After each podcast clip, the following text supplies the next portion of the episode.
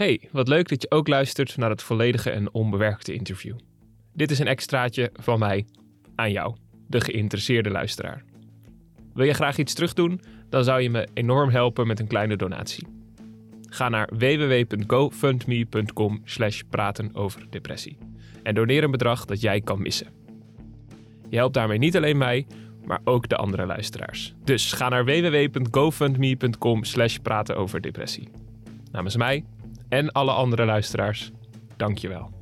En voor nu, veel luisterplezier. Ja, ik zat te denken, ehm, aangezien eh, we, we hadden het net al even over de verschillende letters van LHBTIQA+. Ehm, ik dacht, misschien kunnen we beginnen om te kijken of we eens kort door kunnen lopen waar alle letters voor staan. Mhm. Zou je, zou je mij daar doorheen kunnen praten? Ja, tuurlijk. Ehm, nou, de L eh, staat voor lesbisch. Eh, vooral vrouwen die op vrouwen vallen gebruiken eh, dat woord, of die term voor zichzelf. Ehm, Ook, ook anderen? Als in... Ja, er zijn ook anderen die dat, die, die term gebruiken. ehm, omdat ze dat vinden passen bij nou ja, hun seksualiteit hun identiteit. Ehm, maar met name vrouwen die op vrouwen vallen. Ja. Ja. En, ehm, en dan alleen op vrouwen vallen. Nou ja. Ehm, de H eh, wordt met name gebruikt eh, voor het woord homo, homoseksueel, eh, door mannen die alleen op mannen vallen. Ehm, nou, de B wordt gebruikt voor, mm, ja, door mannen en vrouwen, door mensen van verschillende genders die op meer dan één gender vallen. Hm. Dus dat is de term of de letter die staat voor biseksueel. Hm. En eh, nou, dan wordt daarna meestal de T gezet. Mhm. En die staat voor transgender. En transgender is een soort eh, paraplu-term die gebruikt wordt voor mensen die ehm, zich niet identificeren met het geslacht waarmee ze geboren zijn. Ehm, nou, dan zet ik daar zelf vaak dan de Q achter. En die wordt veel gebruikt voor queer of ook wel voor questioning. Hm. Queer is een eh, historisch al oude term die gebruikt wordt eigenlijk door mensen die eh, wat betreft seksualiteit of wat betreft gender, want je kunt ook genderqueer zijn, ehm, eh, zich eigenlijk willen afzetten of zich niet comfortabel voelen met ehm, de, de tweedeling in seksualiteit en gender. Dus mannen versus vrouwen, vallen op Mhm. mannen versus vrouwen. En eigenlijk zeggen van dat past niet bij mij, bij wie ik ben. Ehm, ik wil buiten die hokjes, buiten die vast Mhm. omlijnde stromingen, zeg maar, ehm, een betekenis geven aan, aan wie Ja. ik ben. Dus eh, eigenlijk een beetje ironisch is het dus een hokje voor mensen die buiten een hokje. Ja, ja, ja, zo zou je het kunnen Ja. zeggen. Al is dat niet ehm, ontstaan als een hokje. En het is Nee. ook zeker niet zo dat iedereen die, die, die dat label gebruikt er hetzelfde over denkt. Ja. Dus er is heel veel diversiteit binnen, binnen zeg maar, de groep die zo'n label gebruikt. Geldt natuurlijk ook voor de andere labels, Ja. maar dit is wel echt iets eh, waarbij we zien dat eh, mensen daar allerlei verschillende betekenissen en invullingen aan geven. Ja. Ehm, nou, ben ik zelf ook even kwijt. LBTQI. Oh ja, I. Nou, Ja. die wordt gebruikt eh, met name door mensen met een intersexe variatie. Ehm, eh, als je als baby geboren wordt eh, of nog in de buik zit, dan kan het zijn dat je een intersexe variatie hebt. Dat is een, een andere ontwikkeling in ehm, je geslachtsorganen, maar het kan ook te zien zijn in het DNA dat je hebt, of de hormoonhuishouding die je hebt of die je ontwikkelt gedurende je leven, waardoor je ehm, eh, niet typisch mannelijk of volledig vrouwelijk bent bij geboorte. Hm. Ehm, soms wordt dat al meteen bij geboorte gezien, soms komt dat pas later eh, aan het licht als iemand bijvoorbeeld eh, de puberteit ingaat, of als we zouden verwachten dat iemand de puberteit in zou gaan en dat begint niet. Ja. Ehm, en het kan zijn dat mensen met een intersexe variatie ehm, een bepaald eh, gender eigenlijk toegewezen hebben gekregen bij geboorte, waar ze zich dan later niet prettig bij voelen. Ehm, en het, het kan ook een andere uiting Hm. hebben. Ehm, en ja, Dus dat is LHBTQI. En dan de A eh, wordt met name gebruikt door mensen die zich aromantisch of aseksueel noemen. Hm. Ehm, en dat staat eh, voor ja, de, de afwezigheid van seksuele aantrekking of romantische aantrekking. Ehm, of eh, ja, simpelweg niet de behoefte of de wens hebben om seksuele of romantische relaties aan te gaan. Dat is ook nog weer een verschil. Dus dat zijn twee groepen eigenlijk nog weer. Ja, dus Ja. er zijn mensen die zeggen: Ik ben wel geïnteresseerd in het hebben van een intieme, romantische, langdurige relatie, ehm, maar ik wil geen seks met mijn partner. En andersom ook mensen die eh, zeggen: van nou, ik wil wel seks, maar ik heb absoluut geen behoefte aan een relatie. Ja. En eh, wat al deze mensen verbindt volgens mij met elkaar... is dat ze een uitzondering zijn op, op de heteronorm. Ja. Inderdaad, ja. En is dat wat, zijn, wat deze groep ook kwetsbaar maakt voor depressie? Nou, dat is denk ik ehm, wat deze groep ehm, eh, doet, doet opvallen in onze maatschappij, omdat eh, ze anders zijn dan de Hmm. heteronormatieve maatschappij die we hebben. Daar vallen ze dus dan op veel vlakken buiten. Ehm, dat eh, leidt weer tot buitensluiting door anderen, ehm, discriminatie, eh, afwijzing. Ehm, en dat leidt vervolgens tot eh, nou ja, bijvoorbeeld een depressie. Hm. Dus er zijn eh, natuurlijk ervaringen die je hebt met je omgeving, negatieve ervaringen die je kunt hebben met je omgeving, die ertoe leiden dat je ehm, eh, je, je slecht voelt over jezelf, lagere mate van zelfvertrouwen ontwikkelt, dat je je eenzaam voelt, sociaal geïsoleerd. En, en dat samen, Ja. zeg maar, kan dan leiden tot een depressie. Ja. En eh, jij, ehm, jij doet hier onderzoek naar. Ja, dat klopt. en ehm, zou je allereerst willen vertellen hoe je, hoe je hiertoe bent gekomen om je hierin te specialiseren? Ja, Ehm, nou dat is al best wel lang geleden. Ehm, ik was eh, een jaar of 22 en ehm, ik studeerde psychologie in Amsterdam. En ehm, ik had altijd gedacht dat ik alleen op mannen viel. En ik werd opeens verliefd op een eh, meisje in mijn studie. Hm. En, En dat kwam voor jou ook als, een- als een totale als een verrassing. totale verrassing, Ja. ja. ja, En weet je, wist je dan meteen zeker van, huh, ik ben verliefd? Of denk je eerst, wat is dit? Ja, nou, ik dacht inderdaad eerst, wat is dit? Al vrij snel dacht ik, nee, ik geloof dat dit toch echt wel verliefd zijn is. Ehm, want ik was wel eerder verliefd geweest op jongens, dus dat herkende ik dan Hmm. wel. Ehm, en ik, eh, eh, ja, ik schrok daar natuurlijk een beetje van. En ik dacht, eh, hoe kan dat nou? En ik, ik had ook het gevoel dat dat vrij laat kwam in mijn leven. Hm. Eh, dus dat deed me ook heel erg twijfelen aan of dat wel dan echt was en of dat gevoel dan wel zou blijven. Ja. Ehm, en eh, ja, mijn manier om daar meer over te leren was eigenlijk door de literatuur in te duiken, de psychologie-literatuur in te duiken. Van, er zijn vast Ja. mensen geweest die daarover geschreven hebben, dacht ik, nou dan Ja. ga ik daarover lezen. ja. Naast dat ik natuurlijk ook eh, ehm, op internet ging zoeken en films ging kijken en dat soort Ja. dingen. Ehm, maar ja, die, die wetenschappelijke kant ervan vond ik wel heel interessant. Hm. Ehm, en eh, daar ben ik me verder in gaan verdiepen. En ehm, dat heeft uiteindelijk geleid tot een masterscriptie over dat onderwerp. En, ehm, en dat, dat, dat was zeg maar het begin. Want waar ging, waar ging je masterscriptie over? Mijn masterscriptie ging ehm, over minderheidsstress. Dat is een soort Hm. eh, term die gebruikt wordt voor de negatieve ervaringen of de negatieve gevoelens die je kan hebben met betrekking tot je seksualiteit. Ehm, dingen zoals discriminatie, eh, gepest worden, afwijzing, eh, maar ook je heel negatief voelen over je eigen eh, seksualiteit. Dat, al die ervaringen worden zeg maar ge- gebundeld in de term minderheidsstress. En daar ging mijn scriptie over. En dan ging het met name over of dat online en offline, dus Hmm. sociale steun. Dus sociale steun die je ervaart bijvoorbeeld op, nou destijds waren er nog heel veel forums ehm, op het internet eh, waar allerlei ervaringen werden gedeeld. En ehm, mijn scriptie keek dan van helpt die mate van online sociale steun nou eh, om het beter om te kunnen gaan met de minderheidsstress die je ervaart. Ja. Ja. Minderheidsstress. Ik wil er eigenlijk wel wat langer bij stilstaan. Ik Ja. vind dat, dat is... Het, het is eigenlijk een kraakheldere term. Ik begrijp meteen wat je bedoelt. En toch, toch eh, kan ik me nog niet helemaal een beeld vormen... van hoe je dat in de praktijk dan ervaart. Minderheidsstress. Oké. Mm. Kan, je, ja, kan je daar meer over zeggen? Of Ja. heb je een specifiekere vraag Ja.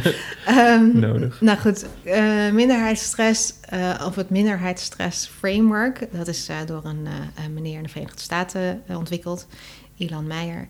En ehm, hij heeft eigenlijk een soort eh, model samengesteld eh, wat zou kunnen verklaren waarom we verschillen zien in gezondheid tussen seksuele minderheden en heteroseksuele personen. Dus LHB Hm. versus hetero personen. En die verschillen zien we als het gaat om depressie of andere mentale gezondheidsuitkomsten. En hij wilde eigenlijk verklaren waar dat nou vandaan kwam.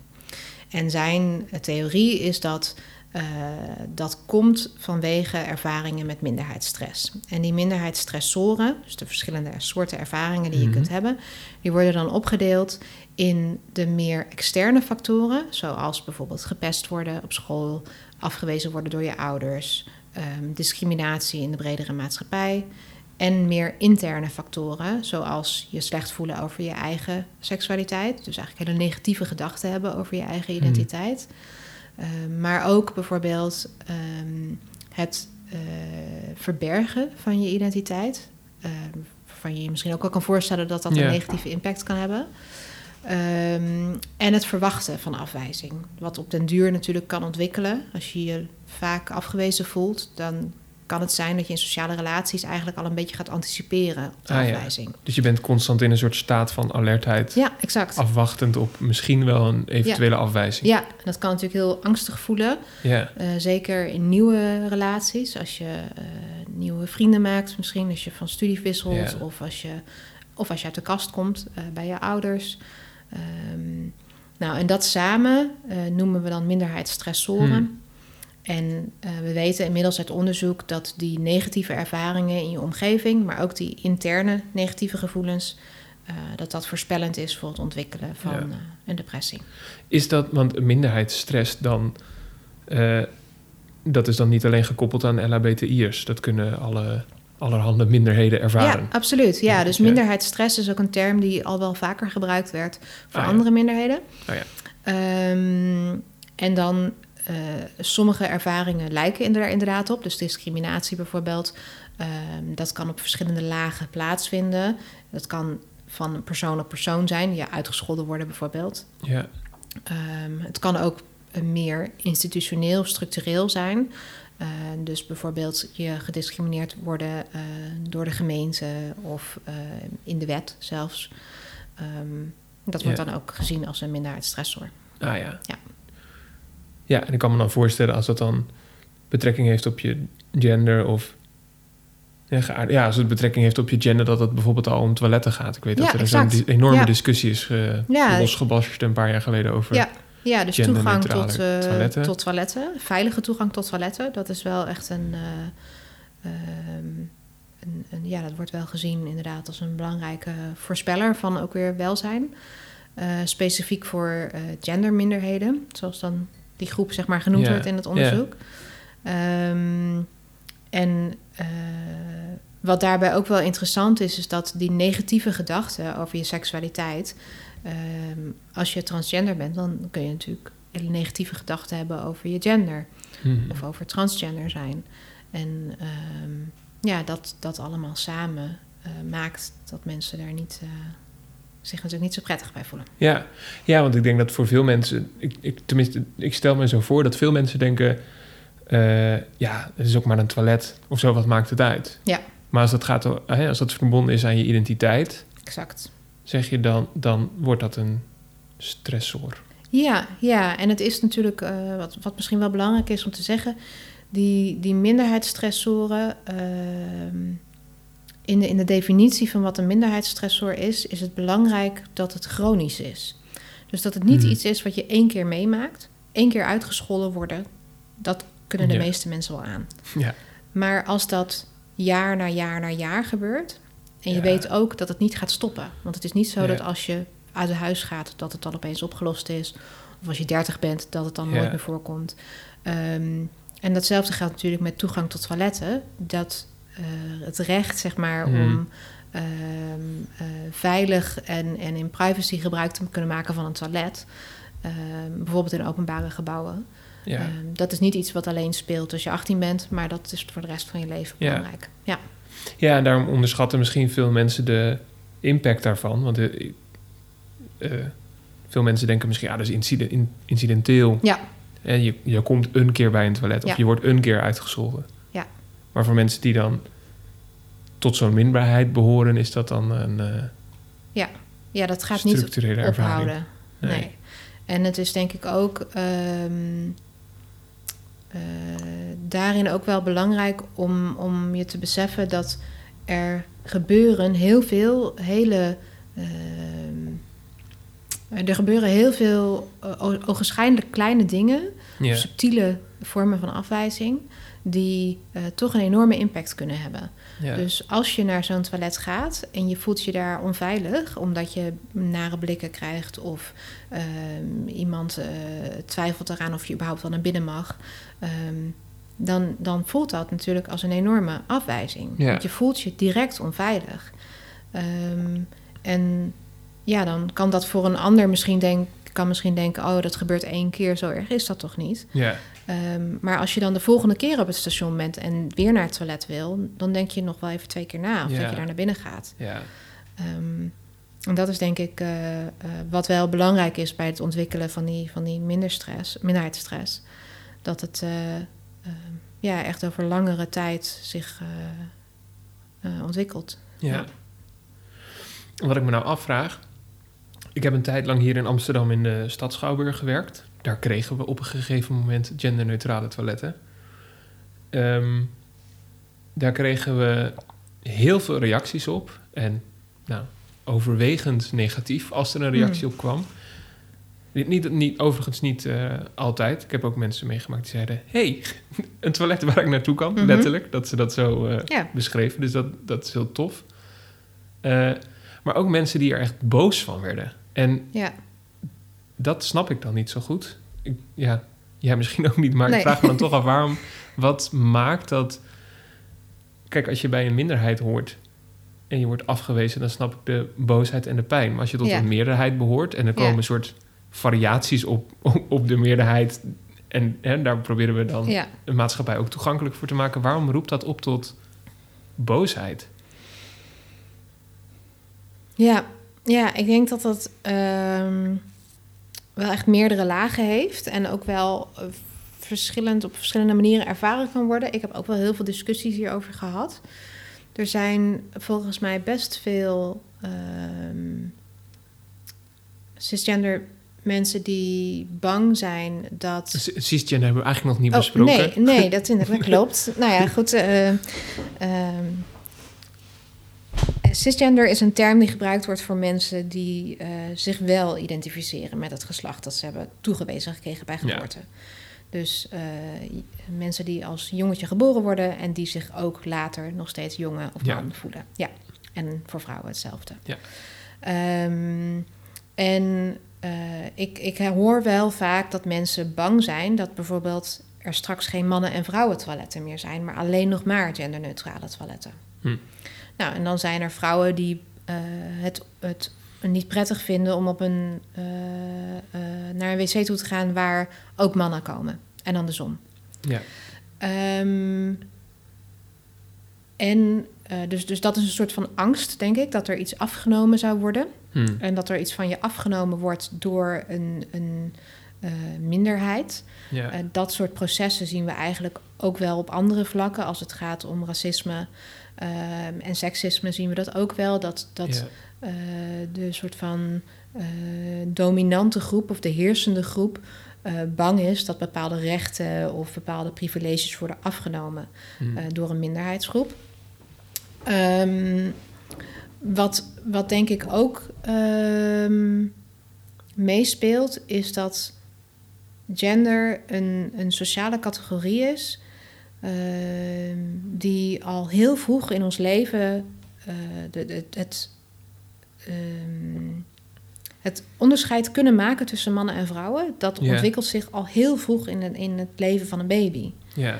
Ehm, en vervolgens eh, gaan we ook in ons leven, in ons dagelijks leven, voor kinderen, maar ook bij ouders, gaan we alles ook indelen op jonge Mhm. meisje, man, vrouw, vader, moeder. Ehm, als het gaat om kleding, als het gaat om speelgoed, als het gaat om hobby's, als het gaat om eh, nou ja, kleedkamers op school, als het gaat om wc's. ja. Ehm, Dus het wordt eigenlijk iets heel fundamenteels voor hoe Exact. we een samenleving Ja. inrichten. ja, dus dat, dat is denk ik ehm, een hele belangrijke basis waarop wij onze maatschappij, onze heteronormatieve maatschappij hebben ingedeeld. Ja. En mensen vinden dat ontzettend prettig, want dat maakt het leven voorspelbaar. Ja. Als je aan de buitenkant van iemand kunt zien of iemand een man of een vrouw is en je kunt daarop vertrouwen, eh, dan, dan geeft dat een soort van veilig gevoel. Mhm. Als mensen het idee hebben dat ze daaraan zouden kunnen gaan twijfelen, eh, dat ze misschien wel niet meer zeker zijn of iemand wel echt man of vrouw is, en dan echt tussen Ja. aanhalingstekens natuurlijk, ehm, ja, dan, dan zorgt dat bij sommige mensen voor een soort onprettig, onvoorspelbaar, onveilig gevoel. Mhm. Ehm, en dat zien we ook wel heel veel terug in die discussies over eh, toiletten of, eh, of kleedkamers. Ehm, dat mensen denken, ja, maar dan is er iemand van wie ik het niet zeker weet. Hm. Ehm, alsof dat enige relevantie heeft. Hè, voor, want wat, het doet er helemaal niet, niets toe. Of dat iemand zich man of vrouw noemt, voelt en wat voor Ja. eh, geslacht die persoon heeft. eh, voor die, eh, dat, die paar minuten dat je op het toilet zit. Maar toch geeft dat een soort, ja, nou ja, ongemakkelijk gevoel. En dat zien we natuurlijk bij die toiletten heel erg, de discussie over toiletten heel erg naar voren komen. Maar dat speelt ook bij heel veel andere vooroordelen. Ja. Ehm, en met name richting eh, eh, transpersonen. Dat mensen heel graag willen dat, dat het duidelijk is en dat het ehm, eh, ja, voorspelbaar is en te zien Ja. is aan de buitenkant. En ja. Ehm, nou ja, da- daar hebben eh trans mensen last van. En een groep die we nog niet genoemd hebben, ehm, die ook best groot is, dat zijn mensen ehm, die zich als non-binair identificeren. Dit- Hebben die eh, de letter N eh, hoor ik nooit eigenlijk. Nee, precies. Nee, die letter die, die is inderdaad nog niet opgenomen. Oh. Eh, ik heb hem één keer gezien. Of is dat de plus misschien? Precies, ja, Ja. dat zou onder de plus kunnen vallen. Ehm, eh, het wordt ook wel eens onder de T eh, samengenomen. Maar ehm, ja, dat is dus een groep die eh, ehm, zich niet als man of vrouw identificeert. Ook niet als trans man of vrouw identificeert. En daar echt volledig buiten, zeg maar, dat binaire denken eigenlijk bestaat. En voor die groep is het dus wel degelijk belangrijk dat er ook echt genderneutrale toiletten zijn. Dus dat ze niet. Ja. Want van, van transpersonen zouden we ook nog kunnen zeggen: Nou, gebruik het toilet dat past bij je gender. Ja. Ehm, en de mogelijkheid om het. en het mogen gebruik maken van het toilet wat past bij je gender is natuurlijk ook een discussie. Eh, met name op scholen zien we die discussie terug. Ehm, maar voor, voor non-binaire personen is dat niet de oplossing. Hm. Ehm, dus, dus in die zin is het voor die groep ook nog wel extra belangrijk dat er eh, een, een genderneutraal eh, toilet is. ja. Maar goed, nu hebben we het steeds over toiletten. Ja. Ik denk dat er veel meer, de, veel meer momenten zijn. Ja, ik weet niet. Ik, altijd als ik ergens een formulier invul, is de eerste of tweede vraag eh, gender, man of vrouw. Ja. Bijna zelden tot nooit dat ik daar nog variaties op kan Ja, aanvinken. Absoluut, ja. Ja. Maar wat me zo eh, vermoeiend lijkt en zwaar, is dat. Ik, ik, zeg, ik, ik heb de luxe eigenlijk als, als hetero cisgender man. Dat mijn geaardheid en mijn seksualiteit. ja. eh, ik kan die het grootste deel van de tijd gewoon vergeten. Mhm. Ik kan gewoon door het leven gaan zonder daarmee bezig te zijn. Tenzij ik daar behoefte aan heb of zin in heb om me daarmee bezig te houden. Mhm. Terwijl als dat. Ja, als de maatschappij daar dus niet op is ingericht, dan word je ook de hele tijd bepaald bij een deel van je identiteit waar je misschien soms ook wel even niet bij stil wilt staan. Ja. Ja, ik snap dat je dat alleen kan bevestigen, maar... Ja, nou ja, er zijn inderdaad wel heel veel mensen die... eh, ehm, ja, die, die, die liever eh, daar niet elke keer mee geconfronteerd worden... of over nadenken of eh, naar gevraagd worden. Ehm, en voor sommige groepen is dat ook makkelijker om te doen dan voor anderen. Ehm, maar het is, eh, ehm, het is zeker niet zo dat, dat de meeste mensen het leuk vinden om daar elke keer mee bezig te zijn Nee. of, eh, of, of aan te moeten denken of mee geconfronteerd te worden, inderdaad, op allerlei formulieren. En eh, Ja. ja, ja. Ja. Ehm, ik eh, heb een vraag over een heel andere boeg.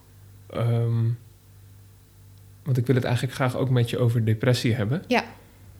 En mijn eerste vraag daarover is eigenlijk... wat is volgens jou, of wat zou jij zeggen dat een depressie is? Ja, Ehm, nou, dat is best een lastige vraag.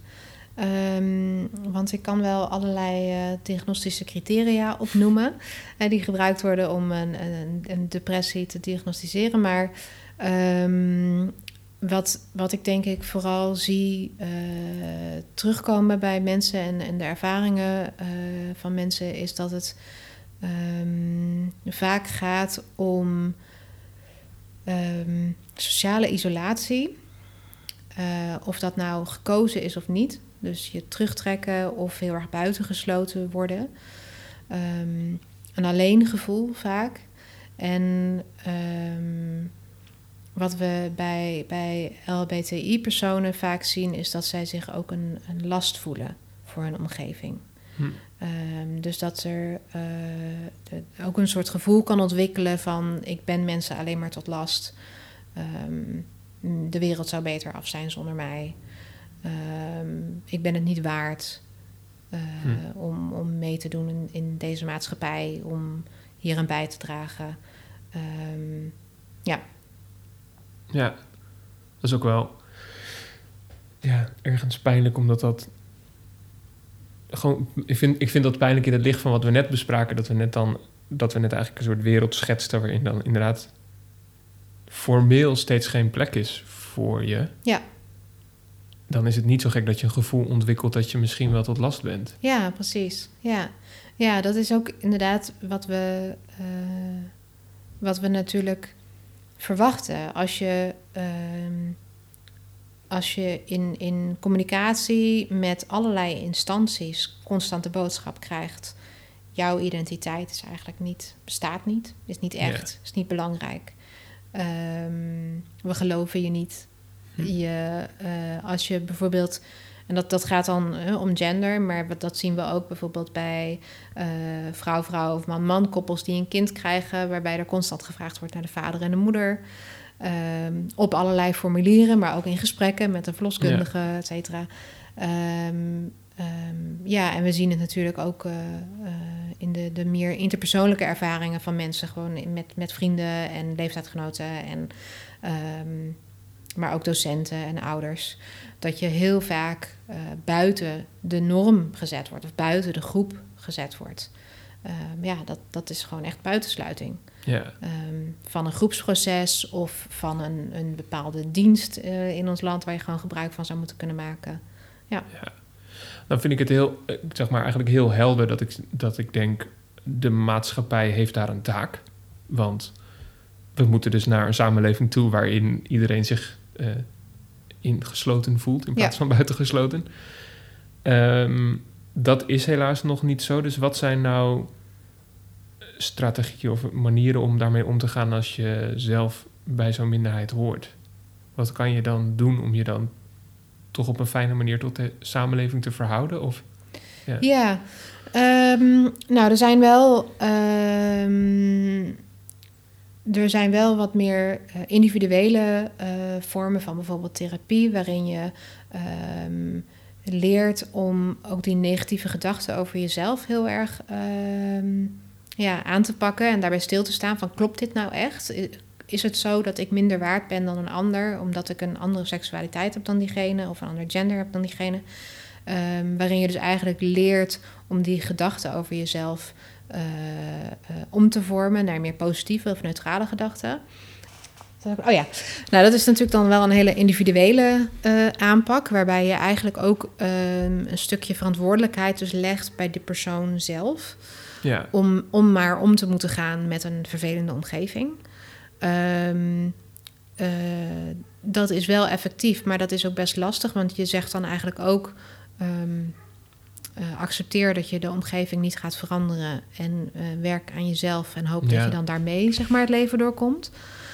Um, we zien ook dat het uh, kan helpen om te proberen je omgeving te veranderen. Dus toch sociale steun zoeken binnen de LHBTI-community.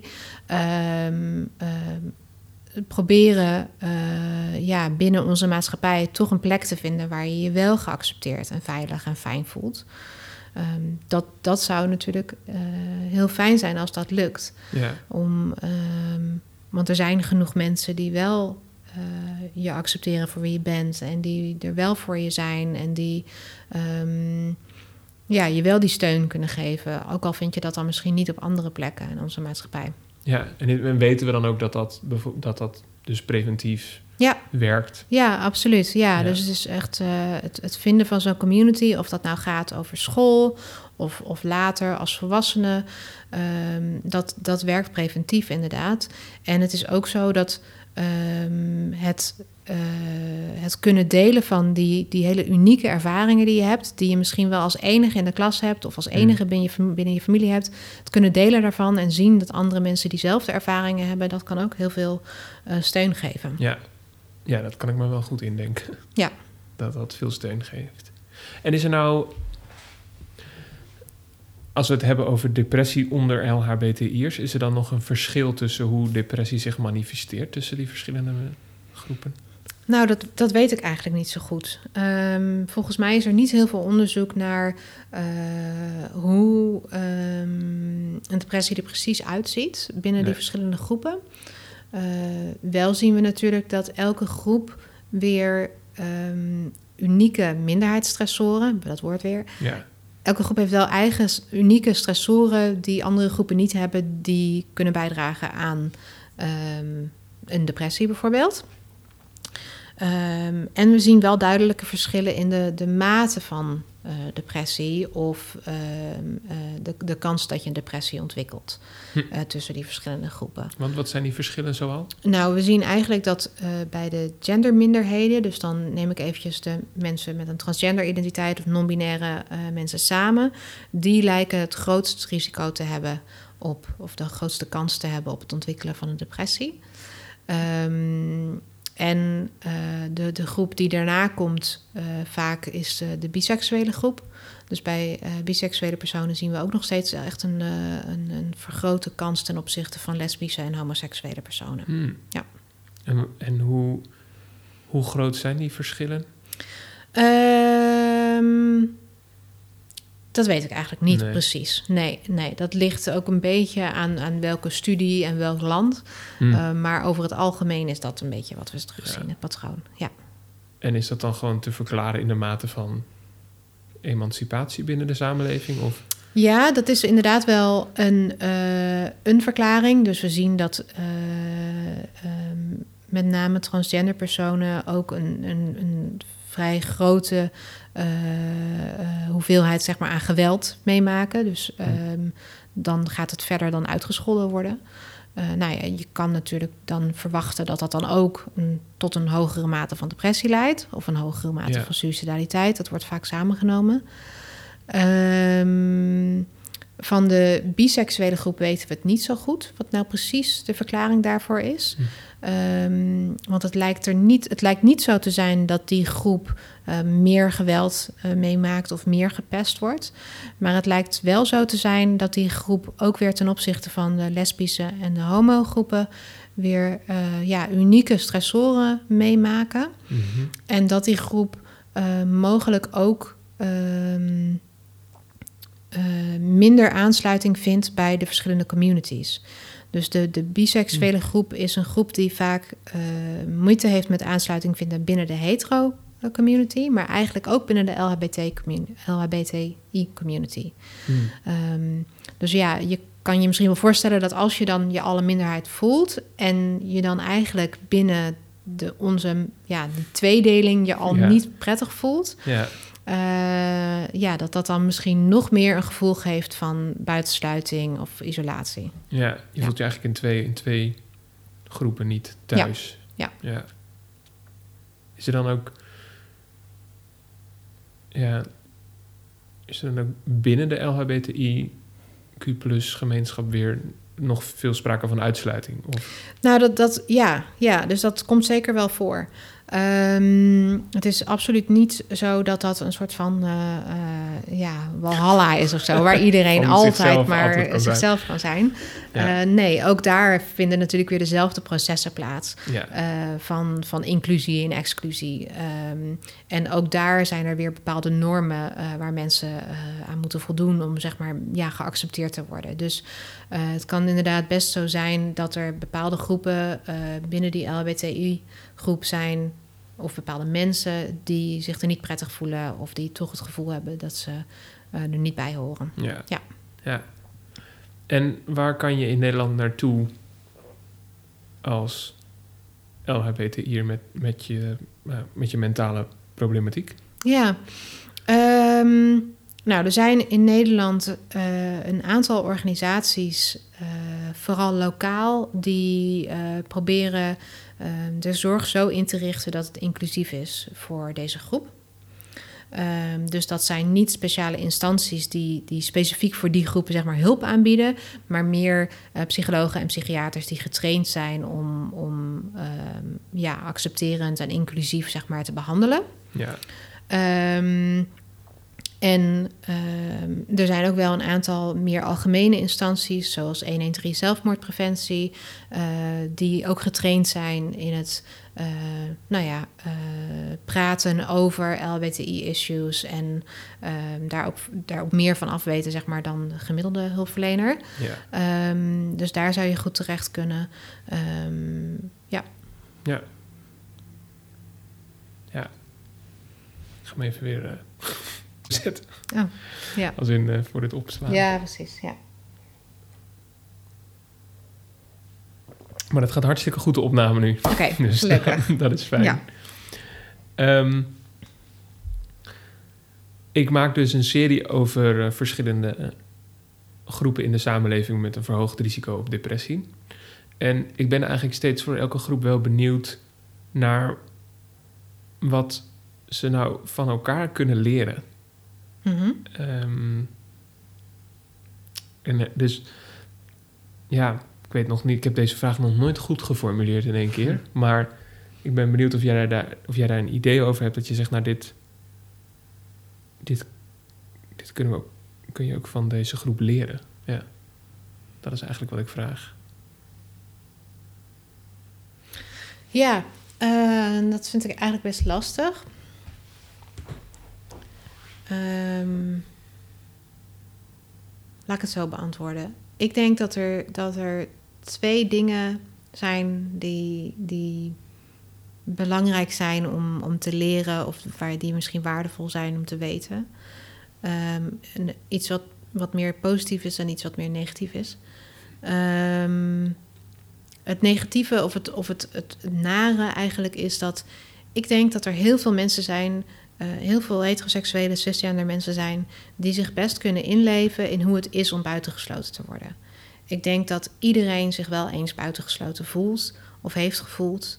Ehm, en ik denk dat er vaak een soort onbegrip is over de ervaringen van LHBTI-personen. Terwijl als je het heel concreet maakt en, en eigenlijk ja, mens, bij mensen dat gevoel van buitensluiting kunt eh, ehm, triggeren, Hmm. dan denk ik dat mensen zich best kunnen inleven hoe het is, eh, in hoe het is om elke dag buitengesloten te voelen. Ja, Ehm, en dat als je dan. Er zijn heel veel mensen die in hun kindertijd gepest worden. En, eh, of, of er zijn ook heel veel mensen die weten dat ze als kind andere kinderen pesten, hebben gepest. Ehm, dat, dat gevoel van buitensluiting, dat, dat kun je je volgens mij best voorstellen, ook als je het niet elke dag meemaakt. En ik denk dat het waardevol is om op die manier na te denken over de ervaringen van LHBTI-personen. Ehm, en dat niet om het te zien als, als iets wat zo ontzettend anders is dan wat heteroseksuele mensen meemaken, maar meer uh, op, op wat soort van menselijke termen zeg maar, te praten over die ervaringen. En bijvoorbeeld discriminatie is een enorm groot woord, wat mensen vaak ook een beetje tegen de borst stuit. Maar als je het hebt over je gewoon ja, niet prettig voelen in onze maatschappij, niet, niet mee kunnen komen met andere mensen, buitengesloten voelen, uh, niet volledig participeren in onze maatschappij. Dat zijn denk ik ervaringen die veel mensen hebben.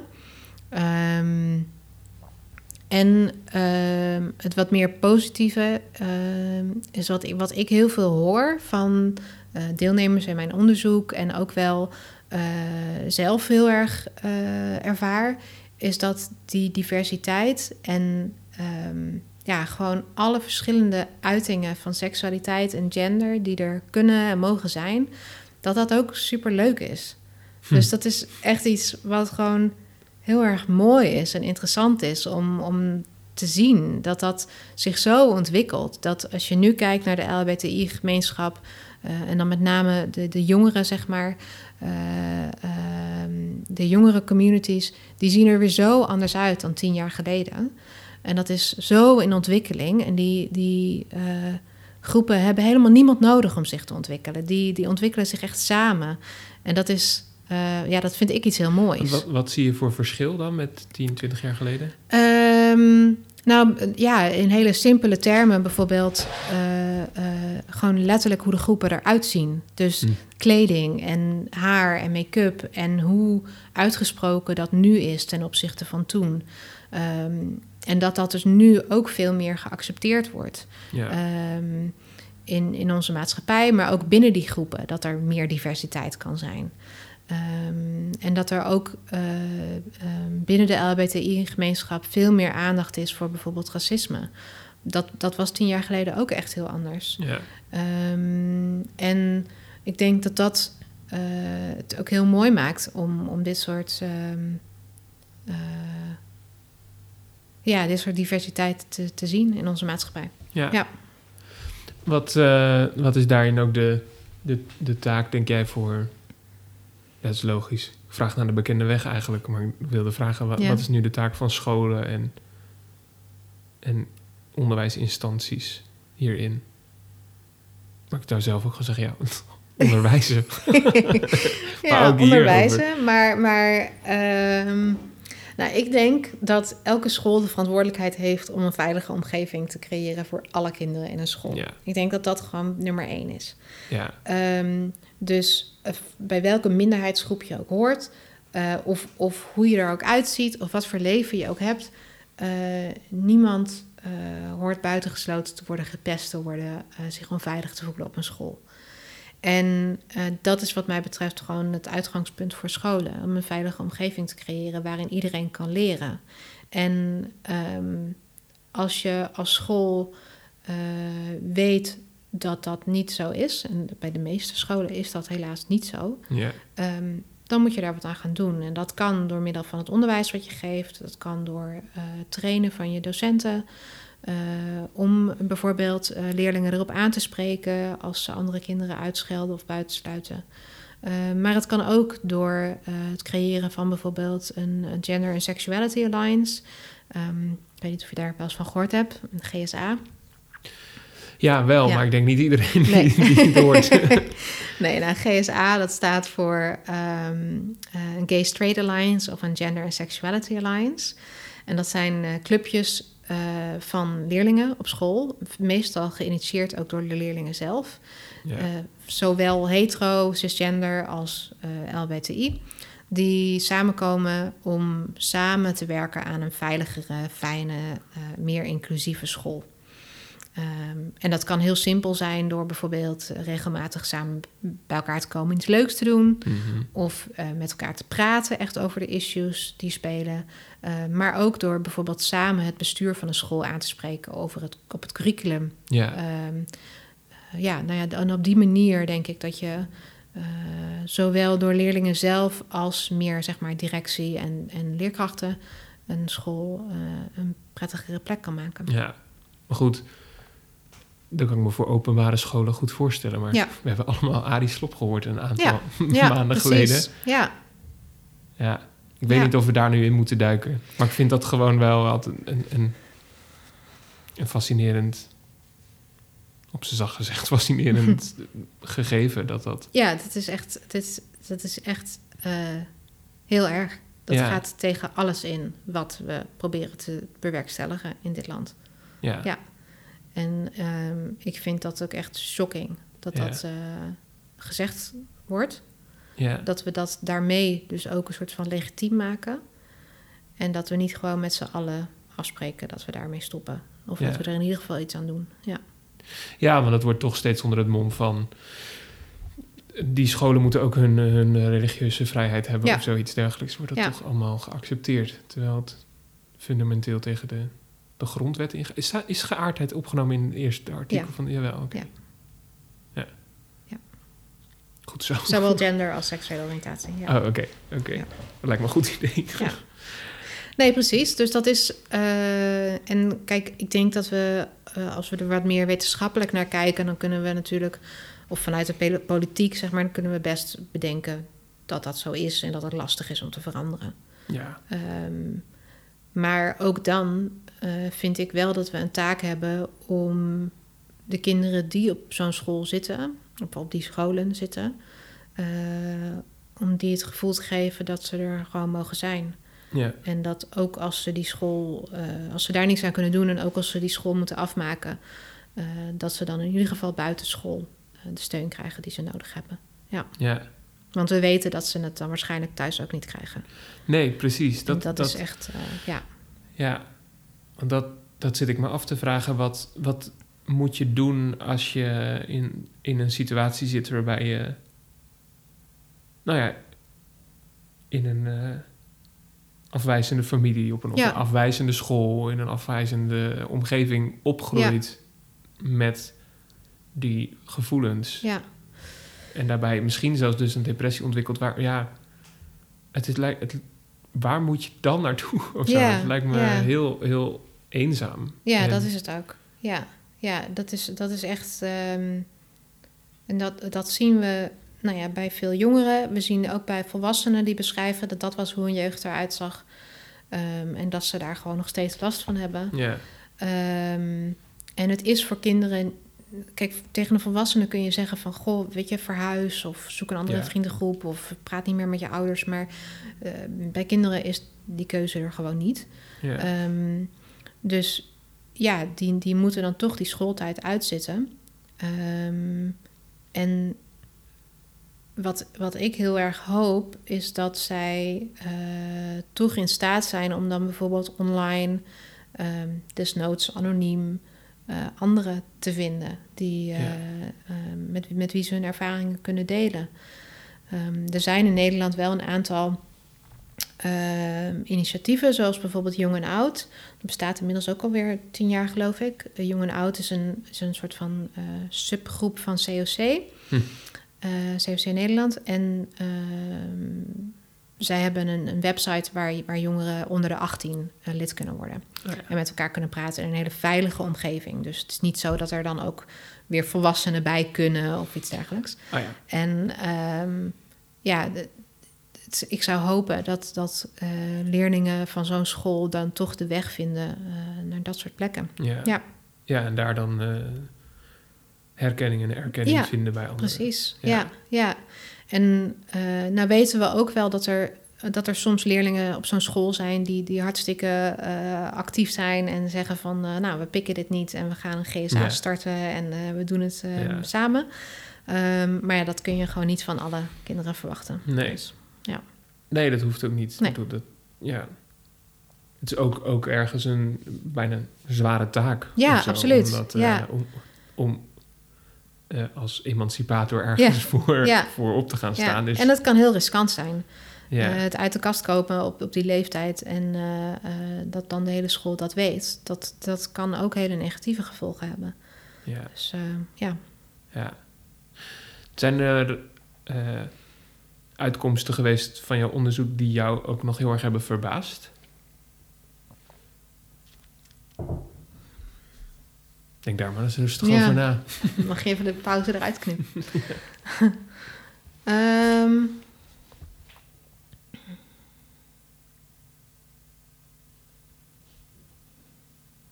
nou, wat mij toch wel elke keer weer verbaast, is ehm,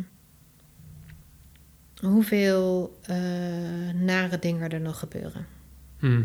En dat eh, hoe ouder ik word, hoe verder ik ook ga staan van natuurlijk de, de zeg maar, middelbare schoolleeftijd. Ehm, maar als ik dan vorig jaar een eh, dagboekstudie gedaan, waarbij leerlingen van middelbare scholen dus elke dag aangaven in een online dagboek wat ze hadden meegemaakt, Hmm. naar en leuk.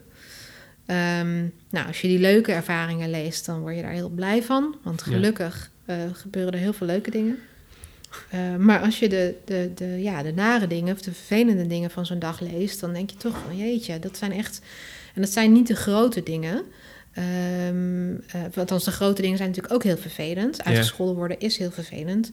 Ehm, maar er zijn natuurlijk ook heel veel dingen die wat meer ja, onderhuids gaan zitten. Ja. Van, van opmerkingen van een moeder eh, die misschien helemaal nog niet weet dat iemand LBTI is, maar die misschien daar ook helemaal geen nare bedoelingen bij heeft, maar die toch heel erg Hmm. eh, iemand kunnen dwars zitten.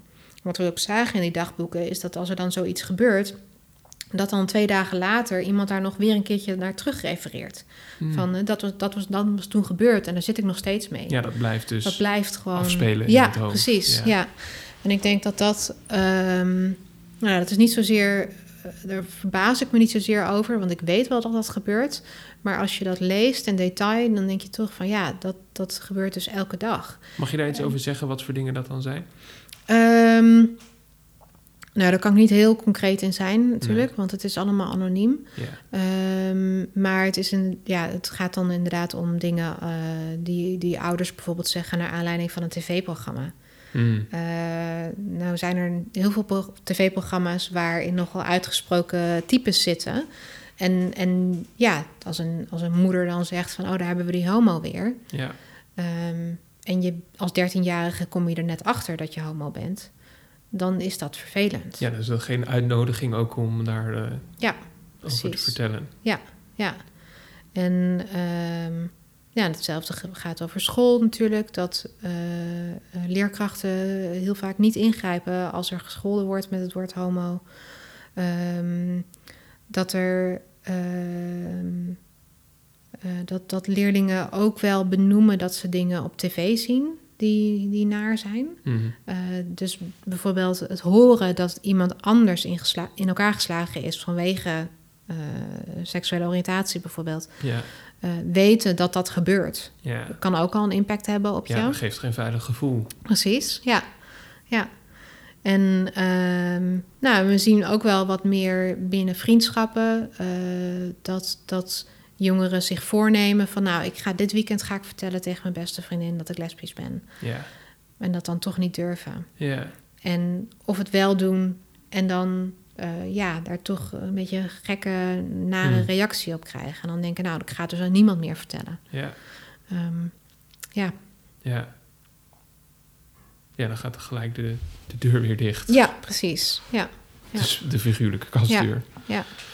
ja, en wat we ook wel zien bij de, ehm, eh, met name bij de eh, transgender jongeren, is als zij hulp zoeken ehm, vanwege eh, hun gender, bijvoorbeeld als ze in transitie willen of als ze aangemeld willen worden bij de genderpolie, ehm, dat ze dan in eerste instantie eh, niet goed begrepen worden door zorgverleners. Mm. Dus dat kan al beginnen bij de huisarts bijvoorbeeld, dat de huisarts zegt van nou, zal wel niet.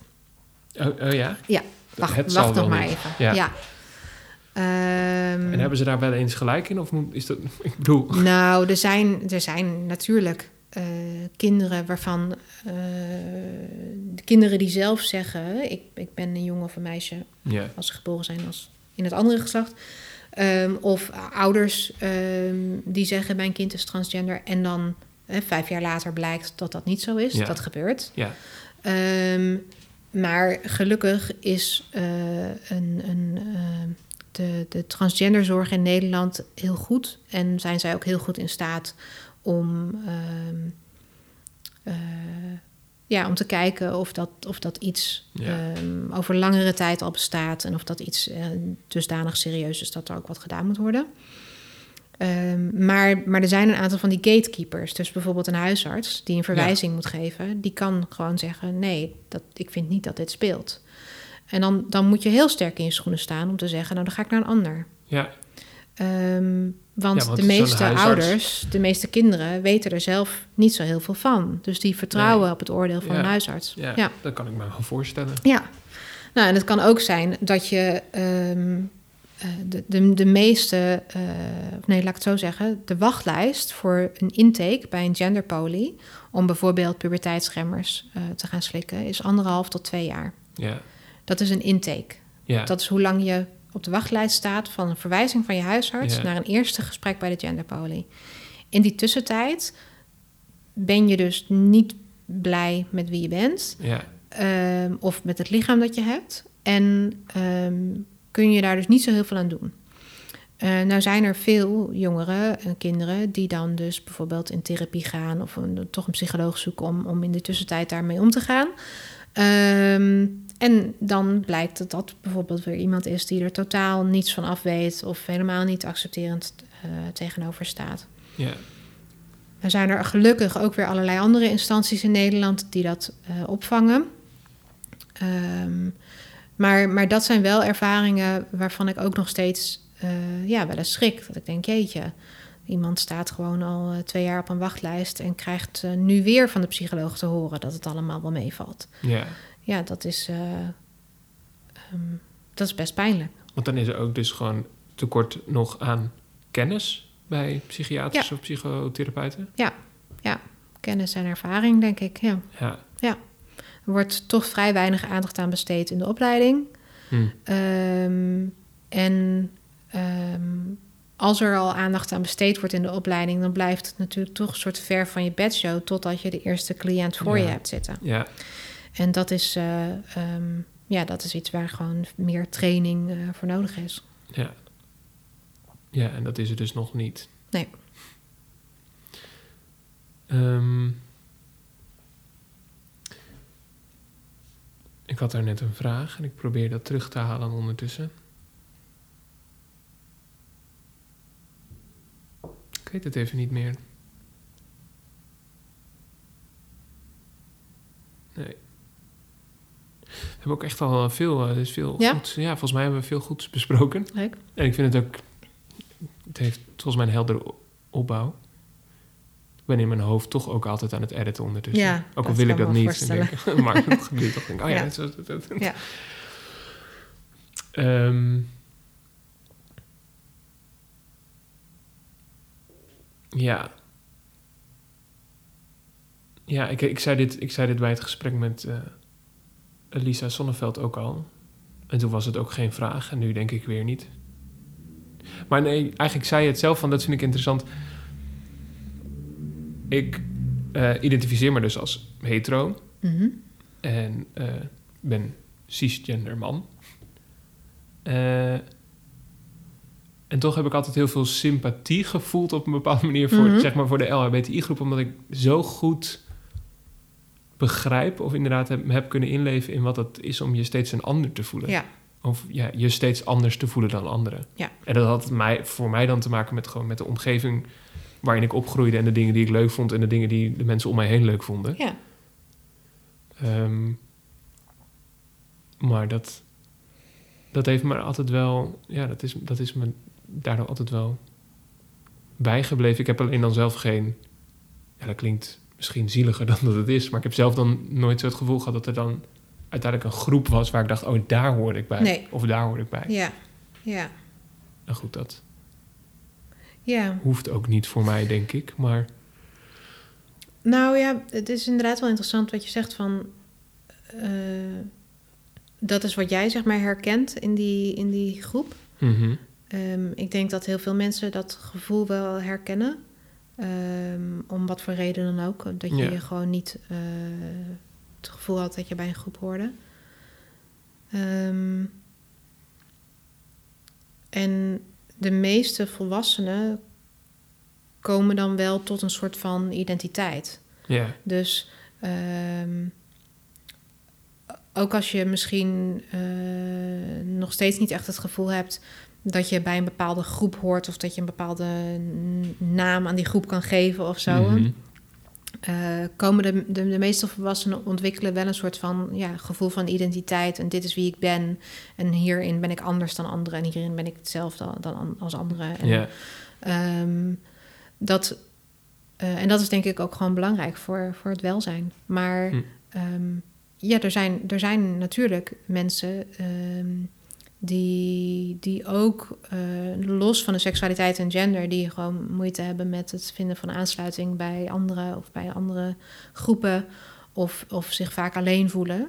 ja, Ehm, en eh, ja, ik, ik denk dat dat ook iets is wat je misschien met je podcast doet. Is dat je eigenlijk eh, een, een naam geeft aan een soort. Nou nee, niet een naam. Maar dat je eigenlijk aan mensen duidelijk maakt van... hé, hey, we delen deze ervaring van Ja. depressie. ja, dat is eigenlijk een groep. ja, Ehm, ik zou niet willen zeggen dat is de, de depressie-community of zo. maar dat zijn wel mensen die, die zich daarin herkennen. En, Ja, en, ja. eh, en ook erkend voelen. Van Ja. hé, hey, er zijn dus andere, andere mensen die ook deze ervaringen hebben. En misschien net op een iets andere manier. Maar dit is wel wat je deelt. Ja, en daar verbaas ik me zo over dat ook al, ook al eh, vecht iedereen tegen zijn eigen taboes, vechten we toch allemaal een soortzelfde gevecht Ja. of zo. Ja, ja, precies. En dan kan ik met, een- met, met iemand spreken die zijn boerderij misschien moet voorkomen. Ja. En, en, en daarin heel veel herkennen, maar ook met iemand die een transitie heeft ondergaan en daarin Ja. ook heel veel herkennen. Ja. Dat vind Ja. ik wel, dat is inderdaad wel. Ja, dat ervaar ik zelf ook wel als de, de opbrengst of zo van deze Ja, podcast. ja, ja. Ja, Maar daar, zit, daar, zit, daar zitten twee kanten aan. Want aan de- ene kant eh, stelt mij dat dus ook gerust. En vind ik daarin inderdaad wel herkenning en troost.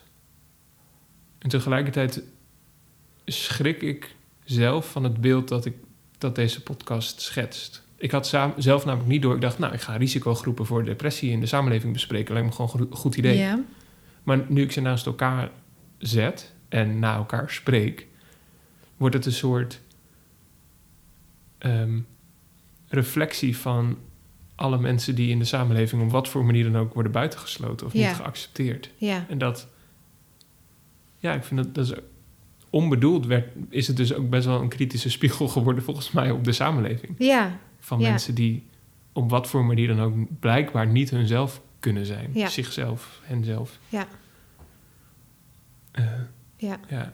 Ja, ik denk ook wel dat dat. ehm, eh, dat is iets waar je, je heel makkelijk je ogen voor kan sluiten. En eh, eh, zo'n zo'n podcast dwingt je, denk ik, om er naar te kijken. Ja. Van hé, hey, dit, dit is eigenlijk. Er zijn allemaal groepen in onze samenleving, inderdaad, die, die op verschillende vlakken er niet helemaal bij horen. Ja. Ja. ja, het is makkelijk je ogen ervoor te sluiten als je er zelf niet bij hoort. Ja, Vooral. Ja, ja. Maar het is denk ik ook wel. eh, nou ja, dat past hier misschien niet helemaal bij. Maar ehm, ik vind het ook wel heel interessant wat je zegt. Als, als heteroseksuele cisgender man. is er eigenlijk ook niet echt een groep waar ik bij hoor. Want dat. Dat is een groep, Mhm. hè? Heteroseksuele Ja, ja, ja. cisgender mannen is een groep. Ja, Maar het is een hele grote groep. ja, eh, ja. En het is een groep van mensen die zich liever, of mannen die zich liever niet ehm, als, als kwetsbaar of minderheid zouden willen Ja. zien. ja. Ja, terechte opmerking. En ik wilde erbij aanvullen Mhm. of op, direct op inspringen, omdat ik dacht, ja, dat is een groep, maar dat is dan een groep waar ik niet bij wil horen.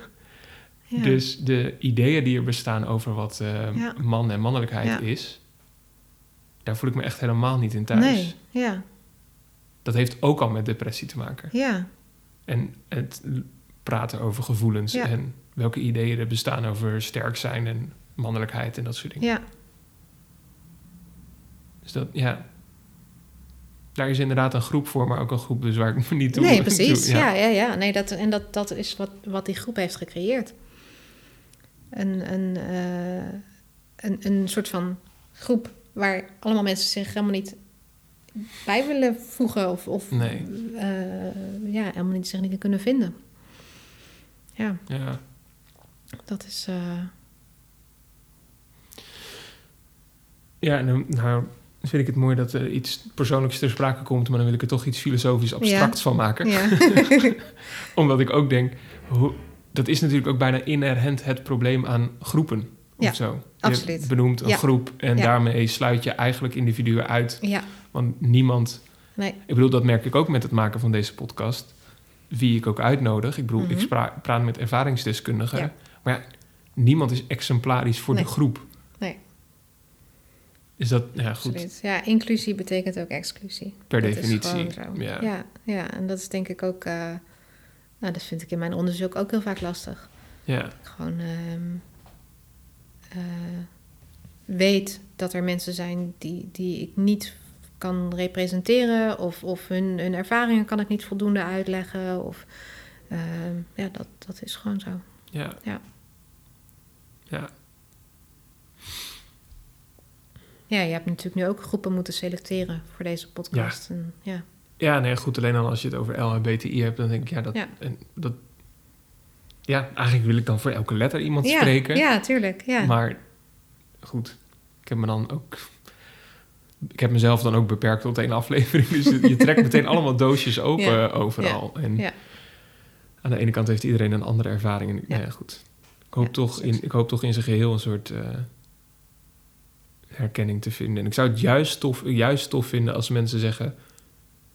Oh, van die aflevering had ik niet verwacht dat ik daar zoveel herkenning zou vinden, bijvoorbeeld. Of Ja. bij die groep. Ik had dat zelf met een interview over, over postpartum depressie. Dat ik dacht, oeh, als man die eh, niet van plan is kinderen te krijgen... Mhm. hoe, wat ga ik in zo'n interview herkennen? Ja, Terwijl ik dat heel, heel dichtbij vond komen. Een heel herkenbare ervaring vond. Ja. Om, zeg maar, die daarin beschreven werden. ja, ja. Ja. Mm. Heb jij het gevoel dat we nog iets niet besproken hebben nu?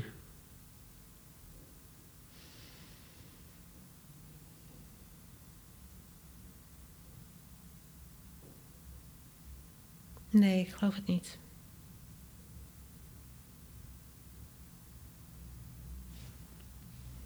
We hebben het uiteindelijk niet zo heel veel meer gehad over echt de betekenis van depressie en zo, hè? Maar ik weet ook niet Nee, wat dat moet. zit ook door mijn hoofd te gaan. Ja, Maar ik weet niet goed eh, op wat voor manier dan. eh, nee, ik ook niet eigenlijk. ja. Heb je dat met die andere groepen wel, zeg maar? Dat je ook echt ingaat op wat... Nee, dat gaat toch. Nou, het verschilt een beetje. Maar uiteindelijk zijn dat veel meer de, de, de gesprekken die bij ehm, ervaringsdeskundigen Ja, oh ja, tuurlijk. Ja, ja, ja. Dus daar. eh, ja. Ja. Mm, ja. Dankjewel voor het Nou, interview. graag gedaan. Vond ja, leuk. Ja. ik vond het ook leuk dat je er was. En eh, veel van je geleerd. En weer over nieuwe dingen aan het denken gezet. Dus dat is altijd Ja. leuk. Ik heb, ik heb een groep gekregen.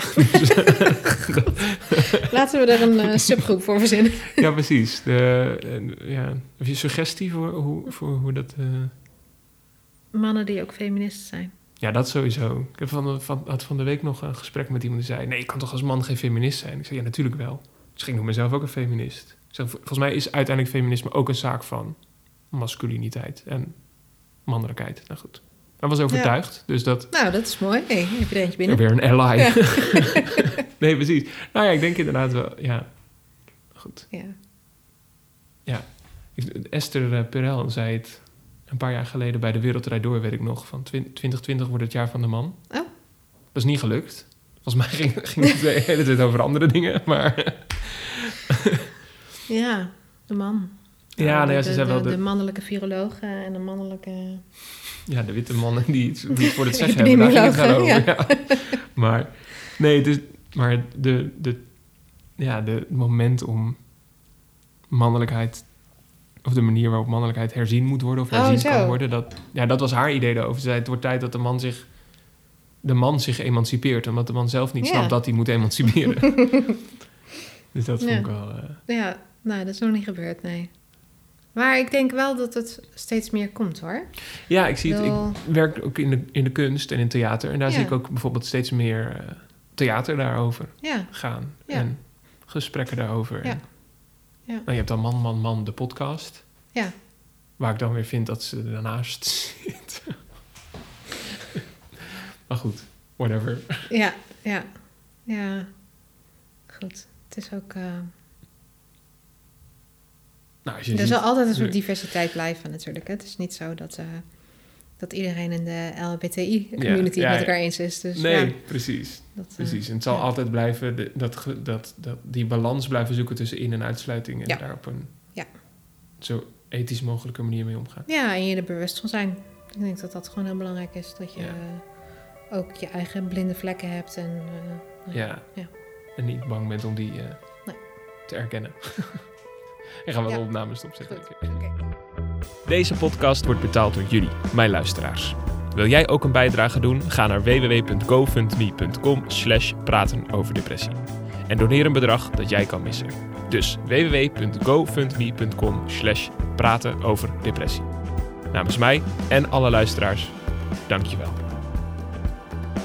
Benieuwd naar de volgende aflevering? Abonneer je dan op Praten over Depressie.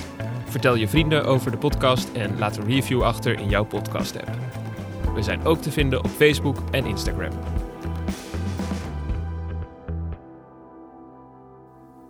Denk jij aan zelfmoord of ben je bezorgd om iemand?